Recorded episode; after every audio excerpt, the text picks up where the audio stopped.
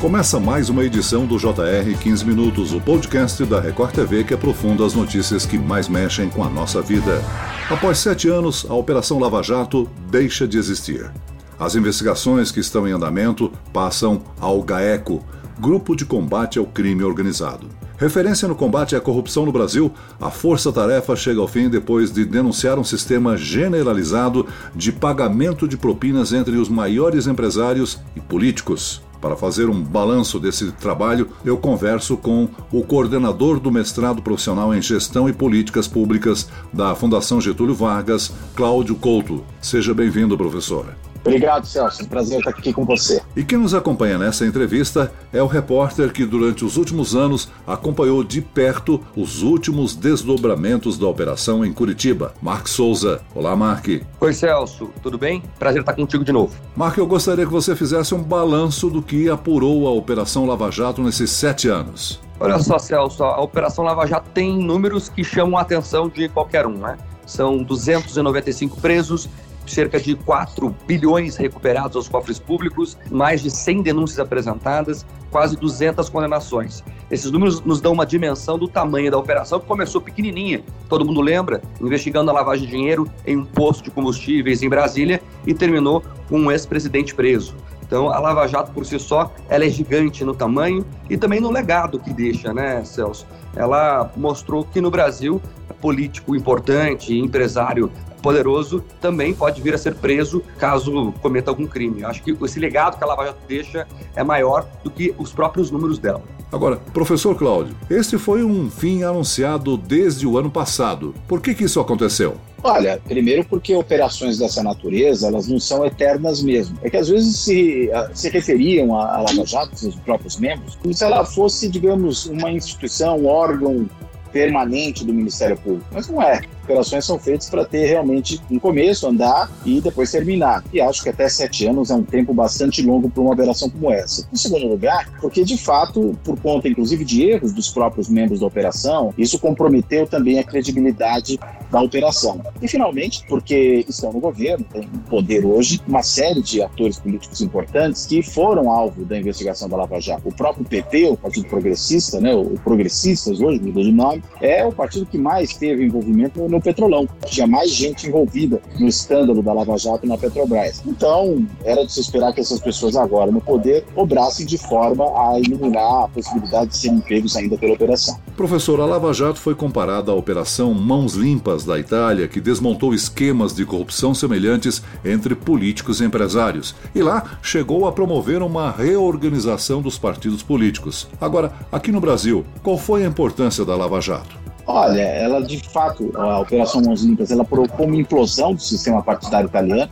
Quase todos os velhos partidos italianos desapareceram. Um dos poucos partidos a sobreviver foi o Partido Democrático, né? Esse foi o único sobrevivente importante daquele processo anterior a Mãos Limpas. A Lava Jato não teve esse mesmo efeito sobre o nosso sistema partidário.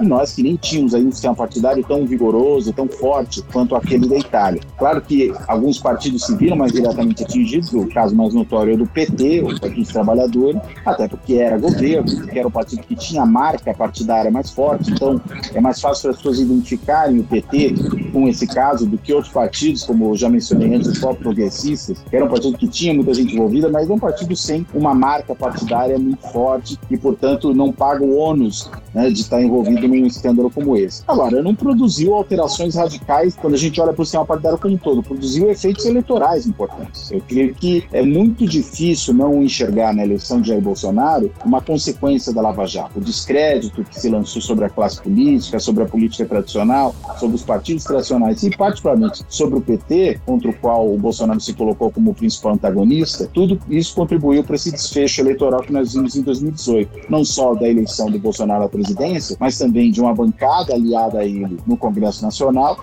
e de governadores e deputados estaduais espalhados pelo país. Mark, O lançamento da Operação Lava Jato, a gente pode dizer que se iniciou no processo do Banestado, não foi? É, na verdade tem uma ligação, até a experiência dos agentes que estão envolvidos, viu, Celso? A Lava Jato começou investigando um grupo de doleiros que atuou no caso Banestado, em especial o Alberto Youssef, que era um velho conhecido dos procuradores, inclusive. O próprio Deltan Dallagnol atuou no caso Banestado. O Carlos Fernando Santos Lima, que também atuou no caso Banestado e era um dos líderes da Lava Jato na Procuradoria-Geral da República e também no Ministério Público Federal aqui no caso. Então, há sim uma relação e até essa coincidência, digamos, dos criminosos envolvidos. O que eles falam bastante, Celso, é que esse tipo de criminoso, ele é reincidente contumaz. Então, segundo eles, é normal que o mesmo doleiro fique agindo a fio por vários anos, mesmo depois de ser pego. O que chama atenção nesse caso também é que o Alberto Youssef já tinha feito um acordo de delação premiada, lá no caso Banestado, não cumpriu as regras desse acordo, tanto que voltou a ser preso na Lava Jato. Então, ele já conhecia o sistema de operação do crime e também o sistema acusatório, que lhe deu a possibilidade de fazer delação premiada, e esse foi o grande ponto da Lava Jato, né? O pulo do gato da Lava Jato é esse, nas delações premiadas. Muito se fala na investigação potente, mas a grande verdade é que a Lava Jato virou uma grande central de delações. Os criminosos davam o caminho do pão para os investigadores, eles só iam lá e puxavam a teia. Sem dúvida alguma, a força-tarefa sediada em Curitiba ganhou poder e reconhecimento. E aí surge a figura do Sérgio Moro. Como é que ele conseguiu tudo isso, professor? Olha, ele conseguiu tudo isso se apresentando à sociedade como o principal responsável pelos feitos da Lava Jato. Se a gente for pensar bem, a lógica seria que, em vez do Moro, o Deltan Dallagnol fosse esse personagem, porque, afinal de contas, é a Procuradoria que é responsável por conduzir as investigações, por fazer as acusações, por fazer toda a argumentação para que haja condenação dos réus, enfim. É, o promotor seria a figura central aí, seria o Elliot Ness, para usar uma imagem já famosa aí, que inclusive está no cinema. Agora, como no Brasil essas coisas se confundem, né, e acho que a confusão ocorreu ao ponto, inclusive, de colocar em questionamento a lisura da informação Lava Jato na sua integridade, por esse vício processual do conluio entre o juiz e o promotor, foi o juiz que se transformou nessa grande figura. O juiz, que a rigor, seria o elemento neutro, ele não seria uma das partes desse processo. Né? E aí, claro, foi catapultado a essa condição de um herói nacional, de condição de um herói nacional se tornou um ativo para uma série de políticos. Eu acho que é essa mistura entre juiz e promotor de um lado e entre justiça e política de outro que explicam por que, que o Sérgio Moro se tornou essa figura tão importante e tão popular. A Lava Jato teve muitos acertos e também foi muito criticada. Quais foram os principais erros da operação, no seu entender? Foram esses relacionados, primeiro, ao conluio entre o juiz, que devia ser uma parte neutra, e o promotor, que é um acusador, e aí e o juiz, quando se combina, ou mais do que isso, até chefia o trabalho dos procuradores, ele está prejudicando o exercício da justiça. Porque como é que ele vai arbitrar um processo no qual ele, na realidade, é, na, na prática, uma parte interessada? Acho que esse é o principal problema. O segundo problema, me parece, foram alguns excessos do ponto de vista procedimental. Prisões preventivas a perder de vista, né, até que as pessoas resolvessem falar alguma coisa, né, ou delatar, ou confessar, e aí só aí a prisão era relaxada. Condições coercitivas, mesmo quando as pessoas sequer sabiam que deveriam ir depor, sendo que a gente sabe que a prisão coercitiva é algo usado quando o, aquela pessoa que é arrolada como testemunha, ou mesmo entendida como réu, se recusa a fazer um depoimento, e aí você pode fazer a condução coercitiva. Né? Isso tudo, claro, provoca um efeito público de desmoralização dessas pessoas, porque como alguém é levado em prisão coercitiva já se imagina que essa pessoa está sendo presa, e claro que isso tem efeito, e mesmo as prisões preventivas, acho que esse é outro caso importante, sem uma condenação, a pessoa sem eh, já ter sido condenada fica presa, às vezes passa um ano numa prisão preventiva, o que é algo que não faz muito sentido do ponto de vista do que é esse instrumento processual, e acaba resolvendo falar porque, no fim das contas, não quer ficar tanto tempo ali preso, prefere é, ceder em alguma coisa, mesmo que muitas vezes não cederia se o processo tivesse o seu curso normal. O brasileiro passou a entender e prestar atenção a um assunto pouco popular, né? Até mesmo algumas expressões passaram a fazer parte do vocabulário de muita gente, como delação premiada, habeas corpus. Nós podemos dizer que foi um ponto de virada para que a sociedade percebesse essa relação entre políticos e empresários? Eu acho que sim. Também a relação entre justiça e política, né? Acho que as duas coisas. Políticos e empresários do ponto de vista, por exemplo, do financiamento de campanha, da influência que as empresas têm, não só os empresários, pessoas físicas, mas as empresas, pessoas jurídicas têm têm, ou pelo menos tinham,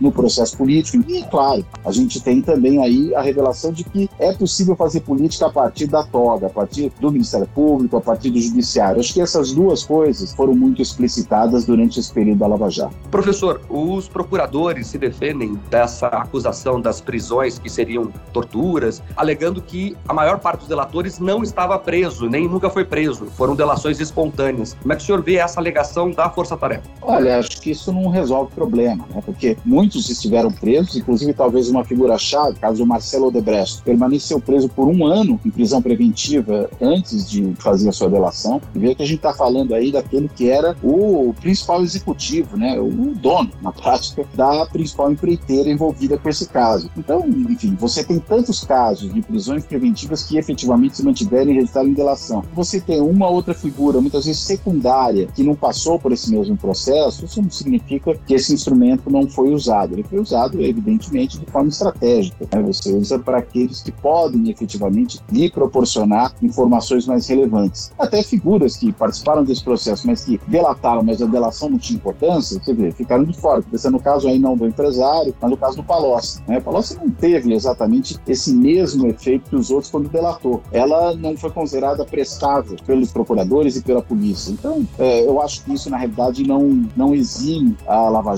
e os seus membros de terem realmente abusado desses instrumentos processuais, menos para aquilo que eles efetivamente servem, né, que é evitar ameaças de investigação, é evitar muitas vezes a fuga de alguém, mas sim para coagir essas pessoas a confessarem, a falarem aquilo que delas se espera. Professor, outra crítica importante que o senhor fez é sobre essa questão do conluio, né? Os procuradores e o juiz rebatem, quando questionados sobre isso, dizendo que não existe conluio, eles negam e alegam que o sistema judiciário como um todo acabou confirmando as decisões de primeira instância, né? Eles se apoiam muito nas decisões emanadas do Tribunal de Porto Alegre, que é a segunda instância da Lava Jato, e algumas condenações também confirmadas nas instâncias superiores, em especial ao Superior Tribunal de Justiça. Como é que o senhor enxerga esta alegação deles? Eu creio que essa alegação não elimina o fato de que houve conluio, né? Inclusive, o ministro Sérgio Moro, né, ele solta uma nota dizendo que essas conversas entre procuradores eh, e o juiz são coisas normais no sistema judicial brasileiro. E a confirmação por instâncias superiores de decisões da Lava Jato não as torna,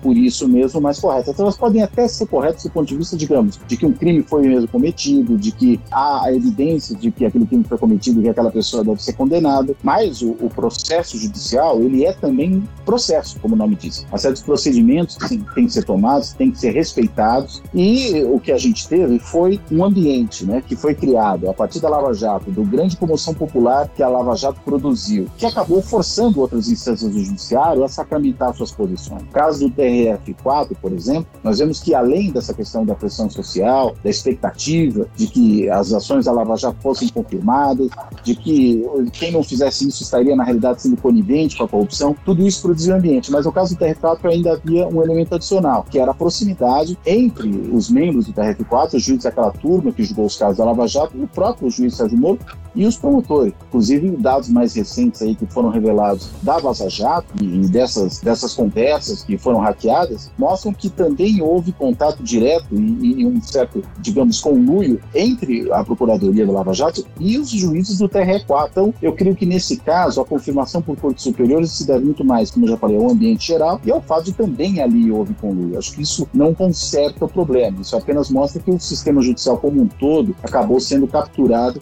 por essa dinâmica que a Lava Jato impôs à, à política brasileira nesses últimos anos.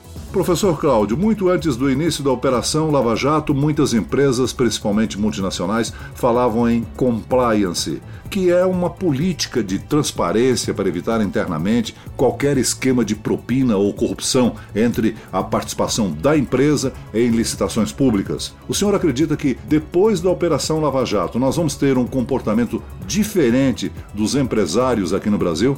Olha, eu acho que tende a ter sim, e de fato, né, foi revelado um esquema de como funcionava conluio aí não mais entre empresários e políticos, entre empresas e a classe política. Digamos, hoje se sabe como isso funciona. É mais difícil enveredar pelo mesmo caminho sem correr riscos sérios. As próprias empresas começaram a construir, no caso brasileiro, mecanismos para evitar esse tipo de situação. Né? E os agentes públicos, inclusive aqueles responsáveis pelas investigações, sabem qual é o caminho das prospera. Então, esse aí sim me parece que é, evidentemente, um benefício que a Lava Jato trouxe. Ela revelou qual foi uma mecânica da corrupção que existia até então. E claro que por conta disso, sabendo-se qual é o caminho, é mais difícil burlar a lei como se fazia até então. As empresas devem sim ter uma certa mudança de comportamento. Não é que elas não possam, digamos, criativamente encontrar outros meios, mas acho que pelo menos aquela forma mais tradicional de corrupção que se fazia no Brasil, essa se tornou muito mais arriscada e, consequentemente, menos provável. Acho que desse ponto de vista é provável sim que a gente tenha uma melhora nesse ambiente.